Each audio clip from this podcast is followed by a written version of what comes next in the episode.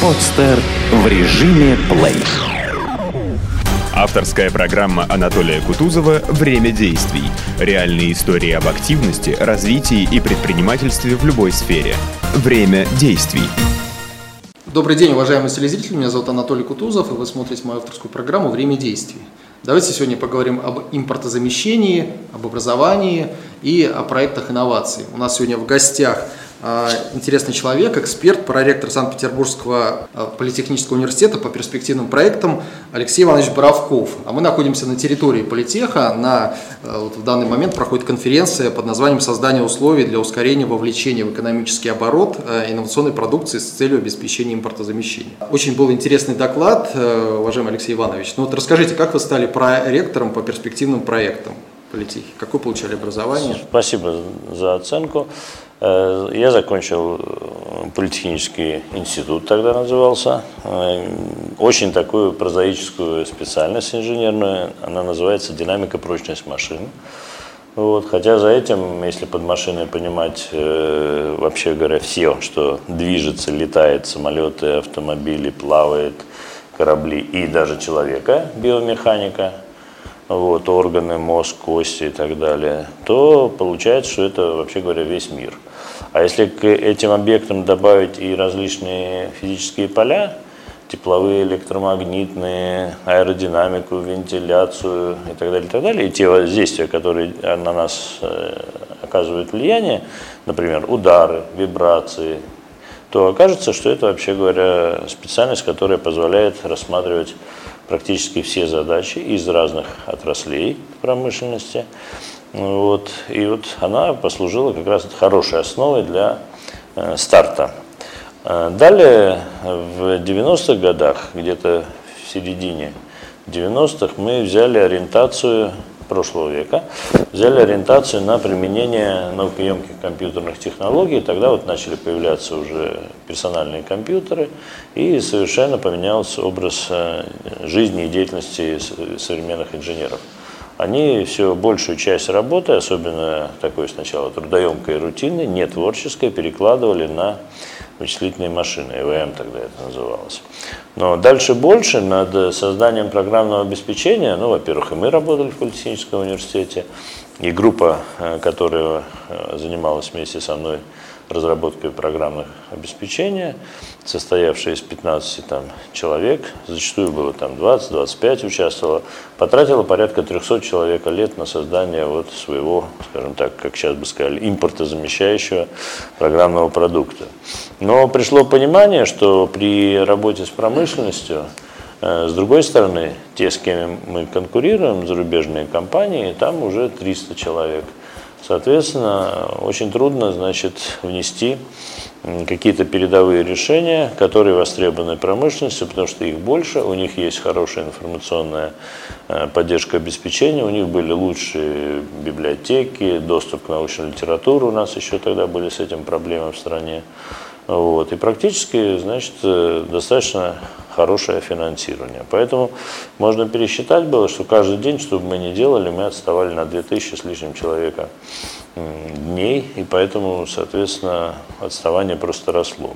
Тогда было принято решение перейти на технологии мирового уровня, и это было правильное решение, потому что тот уровень образования, который дал нам Политехнический университет и конкретно кафедра механика процесса управления, позволил Э, соответственно, работать на мировом уровне сразу с мировыми лидерами. В первую очередь я назову это заказчиками стали General Electric, General Motors. Это ведущие компании Соединенных Штатов, лидеры, которые попадали в индексы Dow Jones с момента основания, ни разу оттуда не вылетали. Вот. Э, соответственно, это была большая школа. Мы очень долго этому учились, потому что нам было непонятно, тогда было как в советское время э, э, принято там, ну не успели, давайте перенесем, сроки подвинем, там еще что-то сделаем. Угу.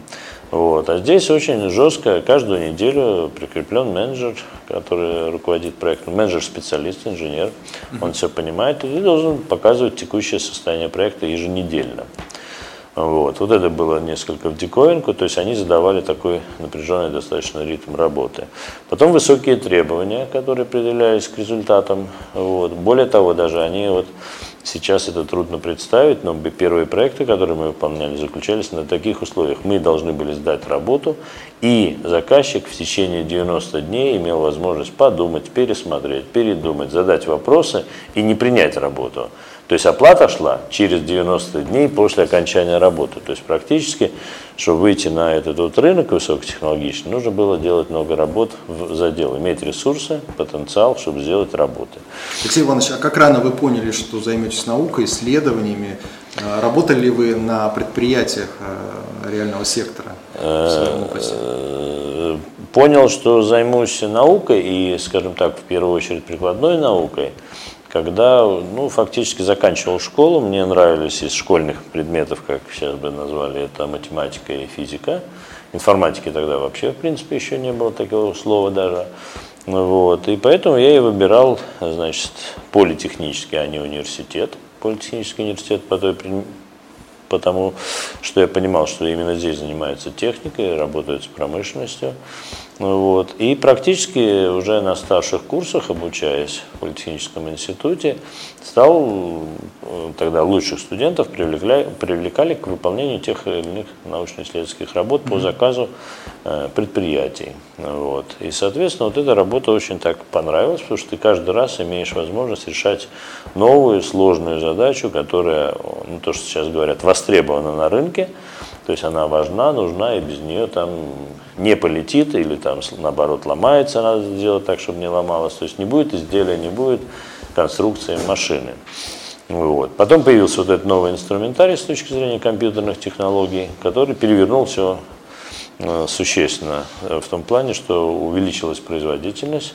Мы смогли ставить задачи, появился термин вычислительный эксперимент – и фактически человечество начало двигаться в сторону вот, э, постановки задач, а что если? То есть, а давайте попробуем и посмотрим результат. И вот это вот, конечно, очень продвинуло все эти технологии. Фактически в наших науках и потом вот в машиностроении в широком смысле, включая авиастроение, судостроение, автомобилестроение и так далее, произошла революция. То есть можно было начинать проектировать, анализировать конструкции совершенно по-новому.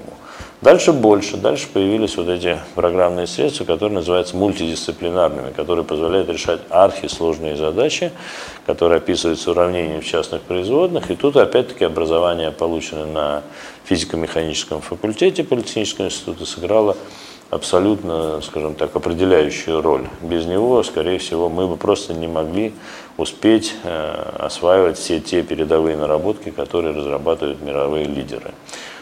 И постановка задач из промышленности. То есть, опять-таки, вот наш такой кредо и тонкий момент, это когда мы на рубеже вот веков поставили задачу, что в основном ориентируемся на те задачи, которые формулирует промышленность. То есть она ставит актуальную, важную для нее задачу, понимая, что у нее на нее есть финансирование, и тогда вот тут же запускается вот эта работа. Сначала НИР, а потом все больше становится у нас НИОКРов. То есть мы фактически изменилась парадигма конструирования на основе вот моделирования, математического моделирования. Алексей Иванович, ну вот ваша должность называется проектом по перспективным проектам. Что является перспективным проектом и о каких проектах идет речь? Чем именно вот вы занимаетесь? Значит, традиционно в, во всех университетах есть должности проректор по образовательной деятельности, по учебной работе, проректор по научной работе. Здесь сразу все понятно, чем занимается. Вот. Тогда еще, когда эту должность даже придумали, вот, фактически таких слов, как э, форсайт не было, вот, заглянуть за горизонт, фронтир, вот, передовые технологии, практически такого не было. А фактически уже была потребность, в частности, в Политехническом университете, чтобы появилась должность, появился бы специалист, который смотрит чуть-чуть дальше, чем обычные работы НИРы, которые выполняют э, факультеты, кафедры. Вот. Э, специалист, который имеет контакты, в том числе с мировой промышленностью, понимает, над какими задачами они бьются, решают, какие технологии уже используют, а мы еще не используем и так далее, и так далее. То есть э, деятельность, которая чуть-чуть, значит, вот, а сейчас чем дальше, тем больше, это чуть-чуть, идет на опережение. То есть нужно в первую очередь э, понимать э, вот эти технологии передовые, которые у нас не используются, их внедрять, применять. Дальше это тут же возникает задача, нужно научить специалистов, выпускников старших курсов, наших студентов. Это означает, что они должны быть вовлечены в реальную работу и применять в реальном деле эти технологии. Вот. И дальше вот как раз сканировать по всем отраслям промышленности Э, вот эти интересные новые проблемы, часто они называются industrial challenge problem, то есть проблемы вызова, которые формулирует промышленность, она их не может решить, вот, но ей это очень надо. И тогда она тоже начинает искать специалистов, которые могут решить. Я часто в качестве примера привожу такие примеры. И нефтегазовый, когда сектор, он формулирует задачу, когда у него, скажем, там упущенная выгода миллион долларов в день. И он готов заплатить любые деньги, лишь бы ему быстро значит, решили эту задачу, потому что каждый день он терпит убытка миллион долларов. Такие задачи периодически возникают в разных отраслях. Вот. Возникают задачи, которые, например, тоже интересные. В течение пяти лет не могут решить там 10 компаний, начиная там от американских, расположенных в Хьюстоне, например, и заканчивая передовыми там российскими университетами. Тогда тоже фактически возникает такой вызов, вызов челлендж, э, где ты должен э, объединить и высокую науку, последние современные достижения, и самые передовые высокотехнологичные подходы, наукоемкие технологии, для того, чтобы в отведенное время, очень сжатое, как правило, вот, при ограниченных ресурсах вот, успеть решить качественно, своевременно вот ту или иную проблему. Скажите, а какие проекты для вас наиболее интересны для вашей деятельности? Ну, во-первых, все интересные. Нам удалось э, аккумулировать, то есть это не последовательные проекты «сделал, забыл», а аккумулировать опыт, полученный при решении одного проекта, для решения следующих задач. И часто, когда нам формулирует промышленность новую задачу, мы начинаем, ну, по крайней мере, я, у меня большой опыт, то есть практически там уже больше 30 лет, ну, вот, то я начинаю копаться в памяти, вспоминать, а где что похожее было. Вот, и практически, значит, те или иные фрагменты вот новой работы, они уже встречались по другим поводам. И более того, мы это довели до совершенства, этот подход, и называем его надотраслевой трансфер. То есть, приобретя опыт решения задачи для одной отрасли, мы понимаем через математический аппарат, через, через описание с помощью уравнений математических моделей, что этот же подход, эти же результаты могут быть полезны для применения совсем другой отрасли. А та отрасль новая, она еще об этом даже и не знает. И вот это вот возникла такая надотраслевой характер, когда мы можем переносить решения, полученные в одной отрасли, и применять, эффективно применять в другой отрасли. Это следующий ключевой момент. После мультидисциплинарности, когда все явления, процессы, поля объединяются, взаимно влияют, это очень трудно вот, интуицией или старыми подходами оценить, проанализировать. И второе – это надотраслевой характер. Всегда есть отрасли, которые решают те или иные проблемы впервые, раньше других, и работая с разными отраслями. А если с э, отраслях еще с мировыми лидерами, то тогда это обеспечивает тебе, ну, можно сказать, фору, с одной стороны, а с другой стороны, безусловное конкурентное преимущество. Скажите, а каким образом строятся ваши отношения с заказчиками? Кто они и э, почему вот западные компании, очень известные, выбирают именно вас? Ну, во-первых, э, да, работа строится, можно идти двумя путями. Есть традиционный путь от идеи и до, значит, вот внедрения на рынок результатов. Хотя слово внедрение не люблю, оно из советской жизни, оно говорит, что нужно преодолевать какое-то усилие по внедрению инноваций. Там даже потом был термин там придуманный принуждение к инновациям. Угу. На самом деле инновация это то, что если это сделано, если это продукт, услуга, то за ним стоят сразу в очередь, его сразу готовы купить. И я тут люблю приводить пример, скажем, из опыта нашей работы, уже более 10 лет мы работаем э, с BMW, BMW, когда, например, перепроектируешь какой-нибудь, э, скажем, там бампер, сделанный из пенокомпозитов. Ну вот, когда ты его снимаешь, старый бампер, все посадочные места, парктроники там и так далее, и ставишь на это место новый бампер, но, скажем, оребренная конструкция. Первое, он должен обеспечивать лучшие характеристики, скажем, энергопоглощения, он должен быть дешевле на несколько десятков евро. И как только ты делаешь вот такую конструкцию, э, соответственно, она идет раньше в производство, чем э, ты успеешь договорить, как я люблю говорить, или маркетологи изменят фотографии в буклетах. Вот это и есть настоящая инновация. То есть ты еще, что называется, как горячие пирожки печешь, а у тебя их уже начинают расхватывать. Вот. И тогда вот мы и поменяли подход. То есть не мы идем с идеей, с предложениями на рынок, а очень внимательно слушаем компании, руководство. В первую очередь это, конечно, генеральные конструкторы, технологи, инженеры, ведущие специалисты технические, которые могут сформулировать, они все знают э, их конструкции, машины это их дети, они знают, что у их детей болит критические зоны вот. И, соответственно, всегда могут эти узкие места сформулировать. И тогда фактически это то, чем надо заниматься и за что заказчик готов заплатить деньги. И любимый подход это вот, чтобы заказчик назвал перечень своих проблем, которые ему мешают быть э, лучшим, быть конкурентоспособным, он теряет рынок, у него упущенная выгода и так далее, и так далее, и так далее. То есть у него явно коммерческие такие интересы должны быть. Алексей Иванович, ну вот один из проектов, которым вы занимаетесь, это инжиниринговый центр политеха. Какова его история возникновения, чем он занимается непосредственно и благодаря чему, насколько я знаю, в этом году он занял первое место в рейтинге инжиниринговых центров центров России по, э, в конкурсе Миноборнауки. Да, это очень интересный проект. Вот, и это первое, что совместный проект Миноборнауки и Минпромторга. В конце 2013 года был объявлен конкурс среди инженерных центров. Каждый технический вуз, а их было около 100 э, в России, мог подать заявку. В итоге победило 11 инженеринговых центров.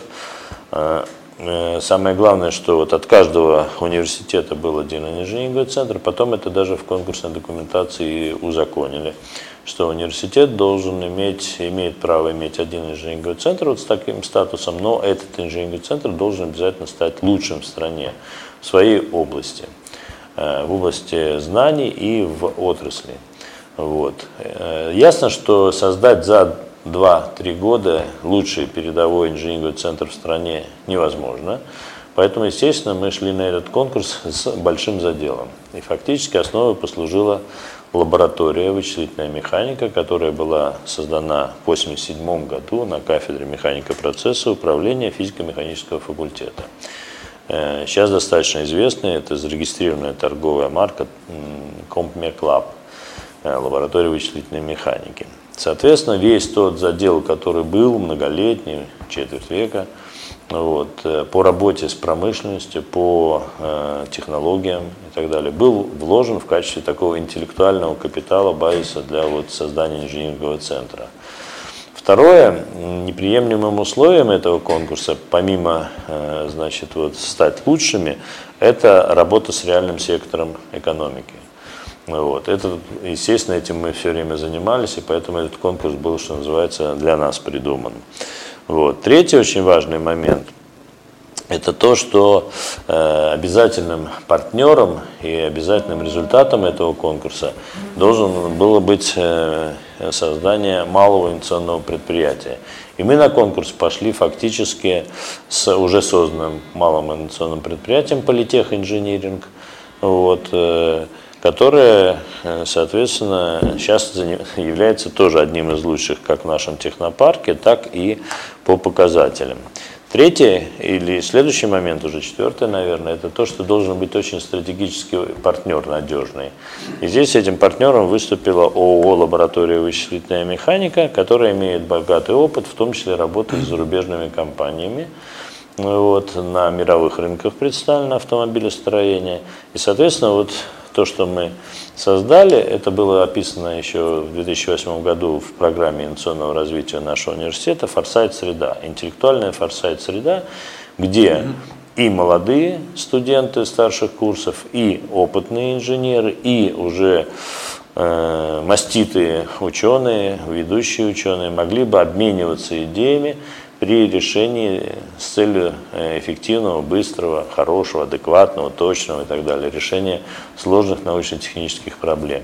Вот такая среда была э, сформирована, она очень типична вот как раз для нашей кафедры механика процесса управления, но здесь она была ориентирована, сфокусирована на научно-технических задачах из промышленности на основе самых передовых высокотехнологичных вот, подходов и технологий наукоемких. Вот я знаю, что один из проектов э, инжинирингового центра – это проектирование бронированного автомобиля для нашего президента.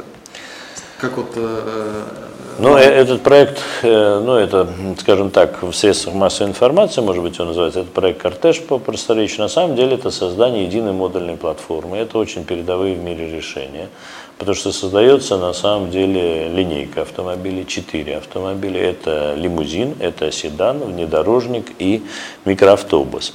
Причем просматривается в проекте именно и создание автомобилей премиум класса для лиц, первых лиц государства, это действительно специсполнение, бронированные машины, так и понятно, что этот проект должен быть тоже быть коммерческим, а коммерциализация проекта наступает, если из, скажем так, э, высокого уровня внедорожника мы сможем сделать, а мы это уже практически сделали, подготовить массовый внедорожник, который будет пользоваться для массового рынка, массового спроса, пользоваться, естественно, популярностью. В России внедорожники пользуются большой популярностью. И тогда окупаемость проекта наступает где-то на уровне порядка 30, э, ну, 40 тысяч внедорожников в год.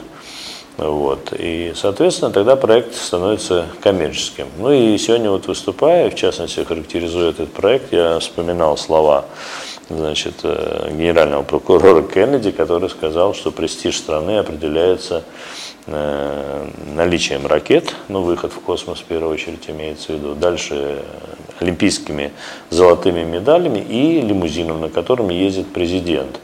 Вот. И это очень важно, потому что если страна может сделать э, лимузин, на котором ездит президент, который будет не хуже тех, на котором он сейчас ездит, в частности, Мерседес Пулман, вот, а лидеры всех ведущих стран ездят на автомобилях э, производства своей отечественной экономики, созданной в стране, то тогда это фактически может означать э, приход этих технологий, создание такого автомобиля, создание ведущего отраслевого инженерного центра в отрасли. Это в первую очередь на базе НАМИ, Национального института э, автомобильного автомоторного, который является центральным головным отрасли. А он уже будет распространять все эти передовые технологии, приобретенные в рамках этого проекта, для предприятий автомобильной отрасли, включая автовазы, УАЗы, КАМАЗы, ГАЗы и так далее. И так далее. Алексей Иванович, а когда можно будет этот вот э, автомобиль вы продемонстрируете в готовом виде? Когда вот его можно ну, будет, это, на каком мероприятии? Это, это не мы, это продемонстрирует головной исполнитель проекта, это НАМИ. Вот, мы являемся основным, скажем так, исполнителем в части, угу. связанной с кузовом. Вот, отвечаем за кузов, за двигатель отвечают другие исполнители. Вот, и работа идет по графику. В прошлом году были выполнены эскизный проект, подготовлена эскизная конструкторская документация, технический проект. Вот. Сейчас вот как раз конец мая мы завершили этап, когда мы подготовили рабочую конструкторскую документацию на сотни деталей, которые будут использоваться в этом проекте. И дальше наступает фактически этап подготовки прототипа серии А, который должен быть готов к концу года.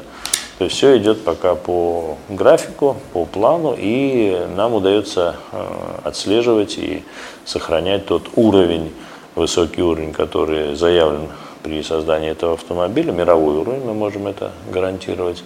Ну и Центральный институт НАМИ старается тоже, естественно, этот уровень сохранить и уже контролировать с точки зрения соисполнителей, которые являются производителем комплектующих, компонентов и вообще говоря, того нового производства, э, во многом цифрового производства, которое будет создано ну, для лучших премиум-класса сотни первые автомобили, это будет на базе НАМИ, а дальше вот массовый сектор, это, скажем, внедорожники у вас. Ну вот сегодня на семинаре говорится о программе импортозамещения, об инновациях. Вот, как вам кажется, можно ли считать этот проект примером э, той инновационной технологии, которая ложится в контур программы импортозамещения?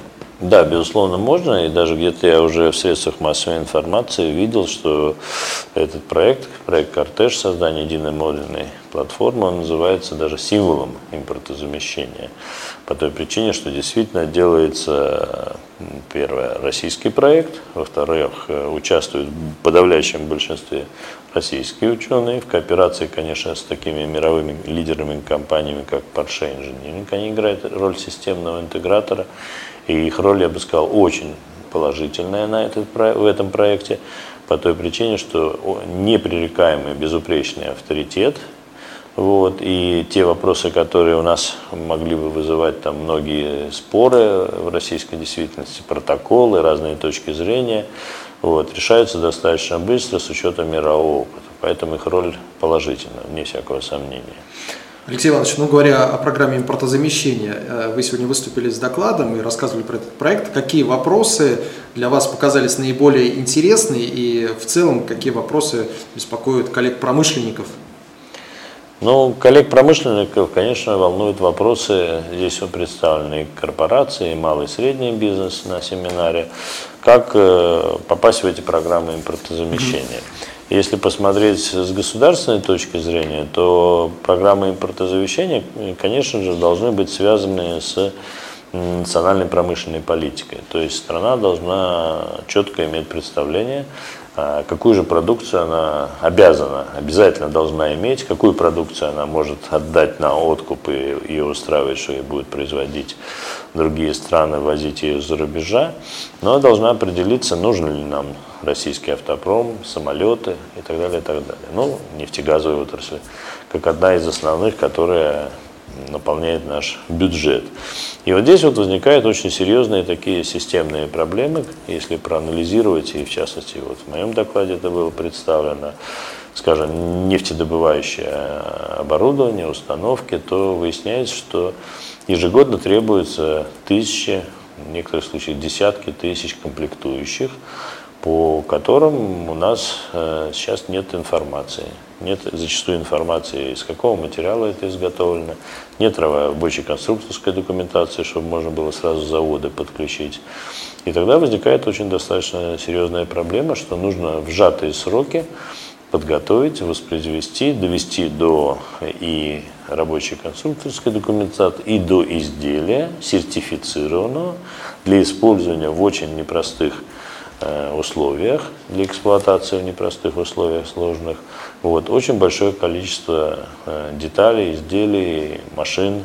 Это может порядка 25 тысяч в год, там 30 тысяч и так далее. Ну, Алексей Иванович, вот говоря о национальном масштабе, как мы знаем, на 4, 4 декабря Владимир Владимирович Путин, выступая перед федеральным собранием, э, ну, как бы сказать, представил национальную технологическую инициативу, которой в данный момент занимается агентство стратегических инициатив. И я знаю, что вы недавно участвовали в форсайте, посвященному, э, посвященному этому проекту. Но вот скажите, какие, на ваш взгляд, э, финансовые организационные механизмы поддержки малых и средних предприятий, имеющих экспортный потенциал, вы бы могли порекомендовать? И как стоит реализовать эту национальную технологическую инициативу НТИ? Ну, действительно, одним из инициаторов национальной технологической инициативы выступило агентство стратегических инициатив. Вот. С другой стороны, поручением президента подготовить свои предложения в национальную технологическую инициативу даны и Миноборнауки, Минпромторгу, Российской академии наук и так далее. Вот. Э, агентство стратегических инициатив а, ОСИ организовало так называемую форсайт флотилию, состоящую из трех теплоходов, которая была заполнена порядка значит, 600 экспертов, по 200 с лишним человек, экспертов на каждом из теплоходов по Волге до Костромы из э, Москвы, э, где была задача, э, несмотря на название национальной технологической инициативы, в первую очередь попытаться спрогнозировать рынки, которые будут в 2025 году, в 2025 году. Вот. Условно эти рынки были названы достаточно так красиво, чтобы они запомнились. Например, Aeronet, то есть сеть э, всех летающих объектов, включая вот ныне популярные, сейчас популярные беспилотные аппараты, дроны mm-hmm. там и так далее, и так далее. Ну, ясно, вертолеты, самолеты. Aeronet, Autonet, Marinet, то есть суда, кораблестроения, судостроения. Это вот промышленная часть. Здесь же EnergyNet, энергетика, SafeNet, безопасность, без еды куда деться, FoodNet, дальше медицинская тема, NeuroNet и так далее. Это вот э, рынки, которые видится, что в 2025 году будут сформированы так или иначе. И была такая основная посылка вот, э, при формировании вот, форсайт флотилии тема для обсуждения. Э, не догонять сейчас, внедряя те или иные технологии и пытаясь отвоевать долю рынка на уже существующих рынках, а попытаться спрогнозировать, какие же рынки будут популярны или будут существовать де-факто в 2025 году, и выйти на эти рынки, вот, начиная формировать чуть ли не сейчас, как говорится, чемпионов, компании чемпионы в этих рынках. Это нормальный подход, его можно приветствовать. Вот, понимая, что это один из возможных подходов, которым нужно заниматься. Скорее всего, из девяти предложенных рынков будет выбрано три рынка вот, для старта, наиболее подготовленных, с дорожными картами, которые будут э, реализованы, будут предложены их реализовать. Вот. Ясно, что и ключевую роль там в матрице, которая была предложена нарисована, кроме рынков, были и технологии. И вот здесь вот технологии играют ключевую роль, и я их тоже назову, те, которые нам близки и которые будут влиять, нам, я имею в виду Политехническому университету, которые будут влиять, естественно, на все эти рынки, о которых я сказал, рынках будущего. Это в первую очередь цифровое моделирование и проектирование. Дальше это новые материалы. Третье – это аддитивные технологии. А дальше здесь уже как раз идет э, симбиоз некоторых вещей, таких как, например, названа была наука, бионика. То есть это объединение техники, технических наук и живой природы. То есть мы видим решение, каким пришла за счет эволюции сотнями, там, тысячами лет природа и пытаемся их воспроизвести в технике. Дальше биомехатроника. Опять-таки здесь есть и био, и мехатроника. Мехатроника – это механика, электроника, управление. Дальше мы понимаем, что эра суперкомпьютеров, они будут моделировать, генерировать большие объемы информации. Это называется big data. Вот. Дальше такие вещи, как интернет вещей, промышленный интернет, когда все совсем связано, коммуницирует. И вот net приставочка к aeronet, autonet, neironet как раз и означает это. Вот. Ну и дальше уже темы, которые немножко там дальше от Политехнического университета технологии. Ну вот я бы сказал, что и будущее Политехнического университета как раз на пересечении этих новых рынков и этих передовых технологий. Как раз с этой целью тоже свой своеобразный форсайт был предпринят в Политехническом университете, был создан Институт передовых производственных технологий. Ну, э, э, вот ключевой вопрос, как же все-таки поддержать малые и средние предприятия? Э, как им помочь выпустить те продукты, которые станут конкурентоспособными на мировых рынках? Что для этого требуется делать?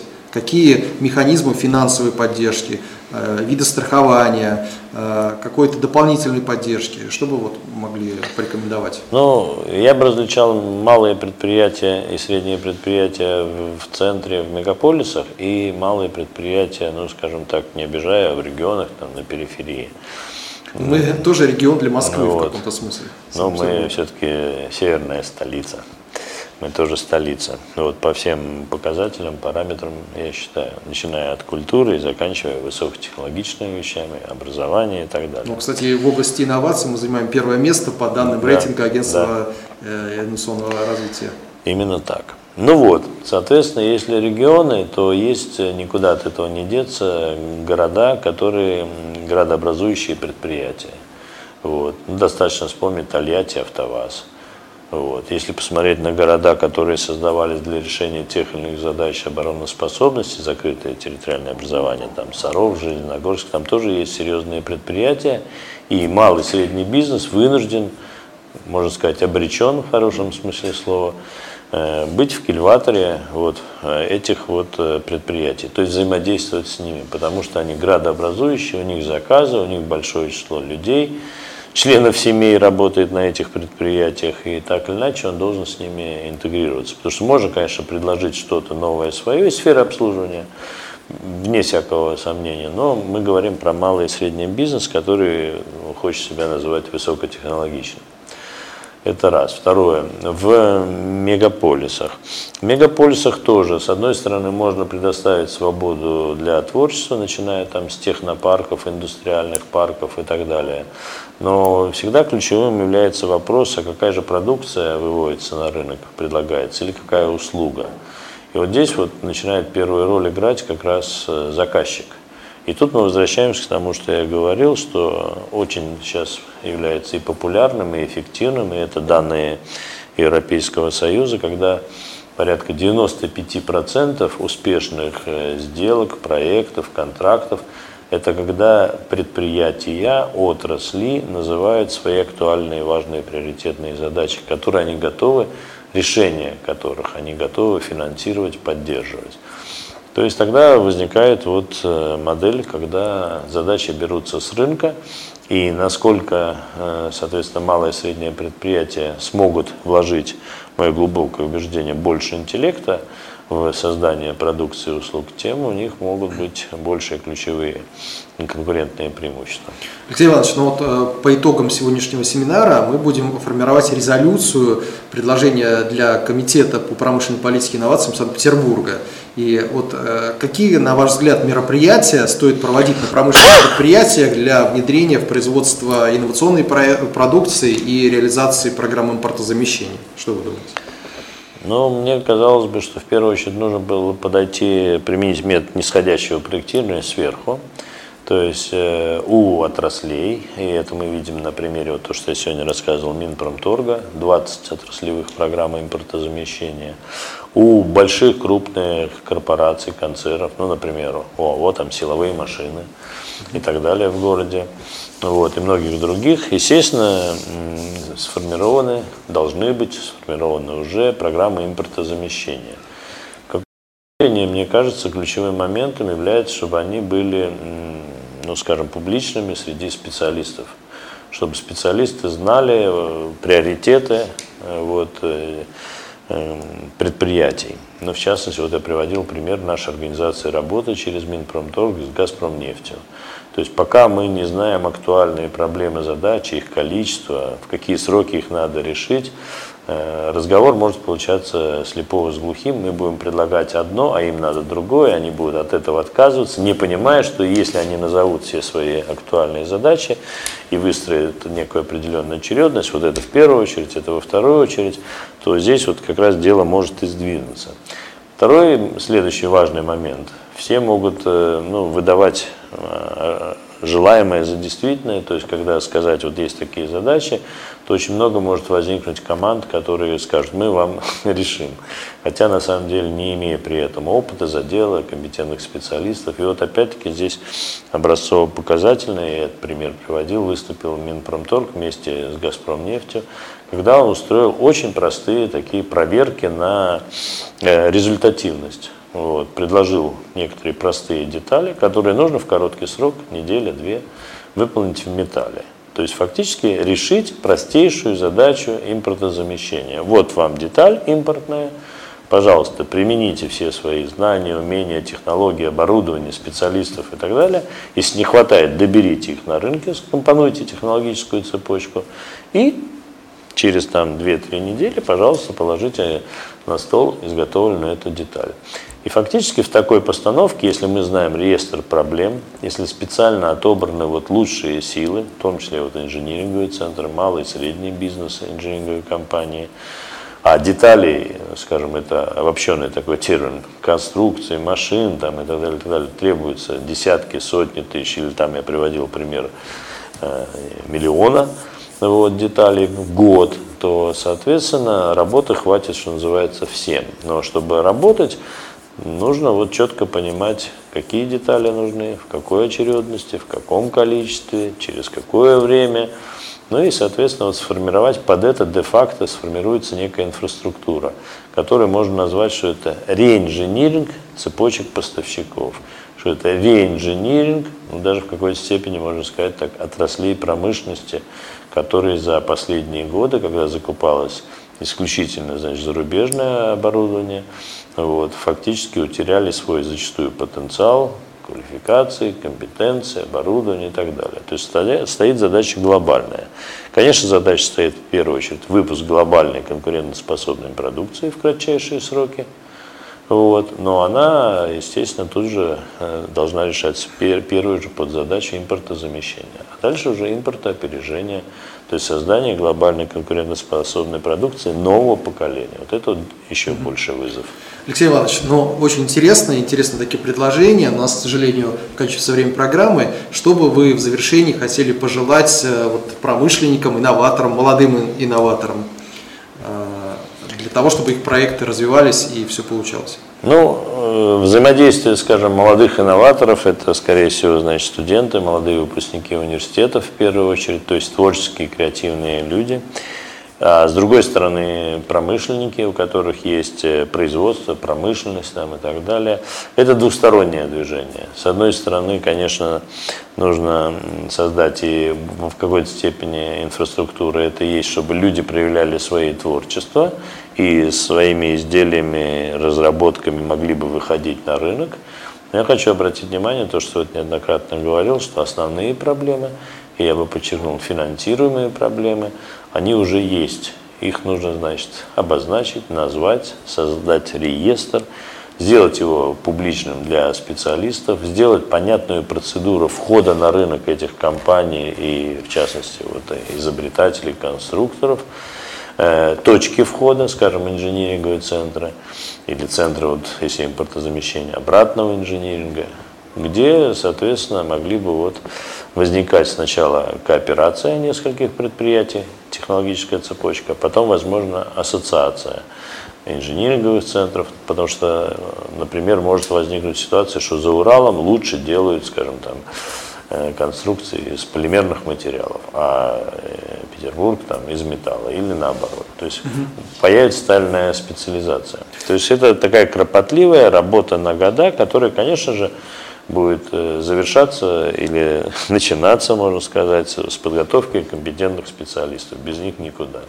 Ну, можно сказать, что мы желаем всем действовать, и тогда будет результат. У нас сегодня в гостях был Алексей Иванович Боровков, проректор Санкт-Петербургского политехнического университета по перспективным проектам. Вы смотрели программу «Время действий». С вами был Анатолий Кутузов. До свидания. До свидания. Скачать другие выпуски подкаста вы можете на podster.ru